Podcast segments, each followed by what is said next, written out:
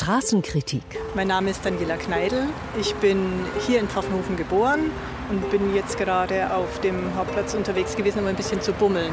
Und habe mir dabei in der Buchhandlung auch noch gleich mal wieder meinen Lieblingsautor geschnappt. Ich lese ihn immer wieder gerne und dieses Buch hatte ich selbst noch nicht zu Hause. Der Titel, den ich hier gerade habe, heißt Klonk. Der Autor ist der Engländer Terry Pratchett, ein bekannter Fantasy-Autor. Sein Scheibenuniversum fasziniert mich immer wieder. Sein subtiler, skurriler Humor, der eigentlich sämtlichste Gesellschaften persifliert, karikiert und aber auch uns sehr deutlich den Spiegel vorhält in seiner Parallelwelt. Also Fantasy ist überhaupt so meine Schiene. Es ist immer sehr viel Witz dabei und sehr viel Situationskomik, die mir bei den anderen Autoren etwas fehlt. Die nehmen ihre Sache zu ernst.